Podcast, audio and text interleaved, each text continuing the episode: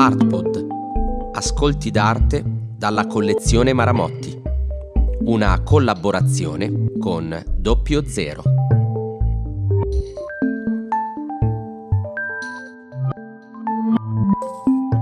Margherita Manzelli. Luminale. 2010. Scritto di Laura Pigozzi.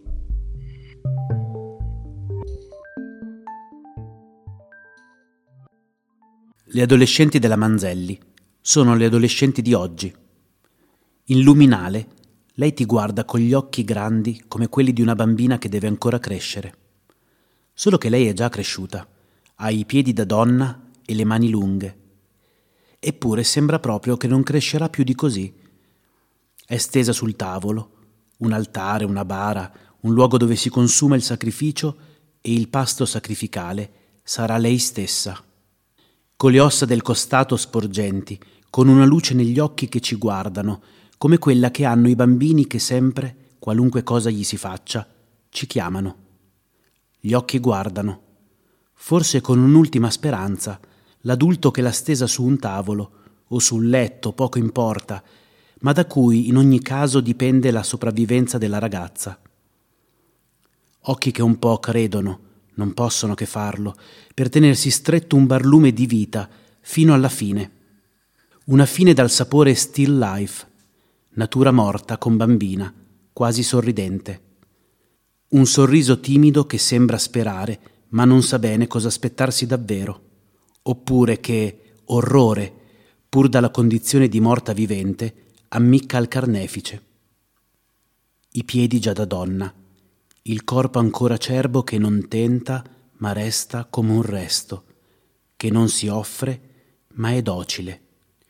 Il corpo anestetizzato, freddo, l'alone blu delle vene, le mani lunghe nascoste sotto le cosce. Avrà freddo. Luminale è il titolo del quadro, ma è anche il nome di un barbiturico, di un ipnotico, un sedativo. Dunque è sedata. È decisamente un adolescente di oggi, sedata come le altre, ma ammiccante come tutte, lì a dare parvenze di vita, come le sue compagne, acquiescente e ubbidiente. Benché morta rassicura l'adulto con i grandi occhi e un sorriso, non proprio fiducioso, ma che può bastare a tranquillizzare i suoi inconsci aguzzini sul suo restare lì come un resto, sacrificata a loro, a consentire di farsi loro banchetto, anche se ormai quasi del tutto spolpato. Still life, ancora viva, non del tutto viva, non completamente morta, figura del mondo di mezzo, non però evanescente. E quello sguardo, addirittura crede di appartenere alla conduttrice del gioco, alla serva che diventa padrona, al suo sapere quanto l'altro, ha bisogno del suo essere viva e tombale insieme. È davvero lei la conduttrice? O è piuttosto la pulsione di morte che organizza l'ultimo godimento di tutti? Still life, al confine tra il vivere e il morire. Un'astenia che è mood dell'epoca, diabolico refrain, astensione dalla vita proprio nell'età in cui la vita, la vera vita, quella che inizia quando si esce dalla protezione familiare, sta per cominciare. Ma per la ragazza stesa sul freddo tavolo non inizierà mai, perché lei starà lì nelle mani dell'altro, e che sia il primo o l'ultimo poco importa. Sta lì. Lei è lo stare lì stesso, apparentemente priva di quell'angoscia che la sua condizione di impotente al servizio del desiderio dell'altro dovrebbe invece sconvolgerle il viso stesa sul tavolo operatorio, attende qualcuno. Le mani di chi la manipolerà mentre lei crede di controllare il gioco. I piedi già da donna, il corpo ancora acerbo che non tenta, ma resta come un resto, che non si offre, ma è docile. Il corpo anestetizzato, freddo, l'alone blu delle vene, le mani lunghe nascoste sotto le cosce. Avrà freddo. Still life, ancora viva, ma per quanto? E poi lo vuole davvero o la sua vita si consuma nel gioco in cui chiama con gli occhi l'altro che la frugherà senza darle nulla, che si ciberà di lei, che la lascerà mezza morta, mezza viva ad aspettare il prossimo round che si ripeterà uguale. Un adolescente di oggi sfida con se stessa per non confliggere con l'adulto, preferisce farsi suo cibo passivo. Dai, Mangiami pure, che tanto io non mangio e sono già mezza morta, ma non morirò mai perché tu possa sempre cibarti di me.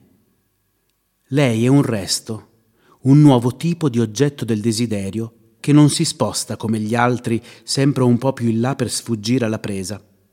No, lei che resta è anche imprendibile, anzi, è la più imprendibile.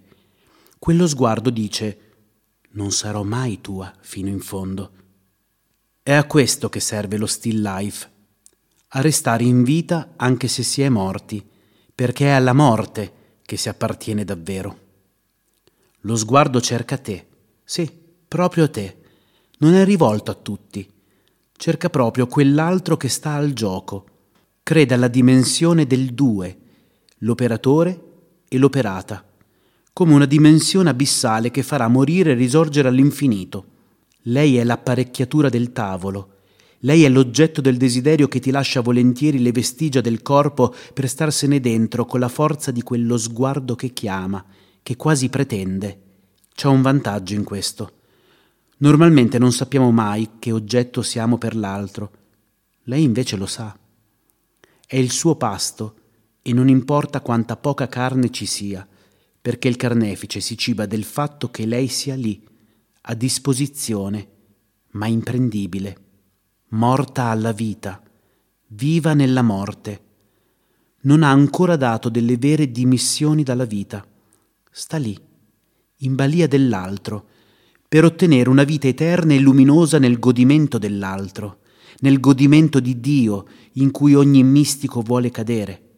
La vita da morta è la vita che non dissipa energie e desideri che sta sull'altare del desiderio, anzi, che è l'altare stesso del desiderio. I piedi già da donna, il corpo ancora acerbo che non tenta, ma resta come un resto, che non si offre, ma è docile. Il corpo anestetizzato, freddo, l'alone blu delle vene, le mani lunghe nascoste sotto le cosce. Avrà freddo.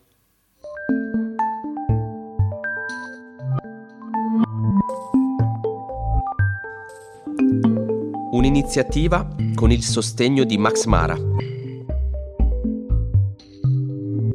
La lettura è di Alessandro Renda del Teatro delle Albe.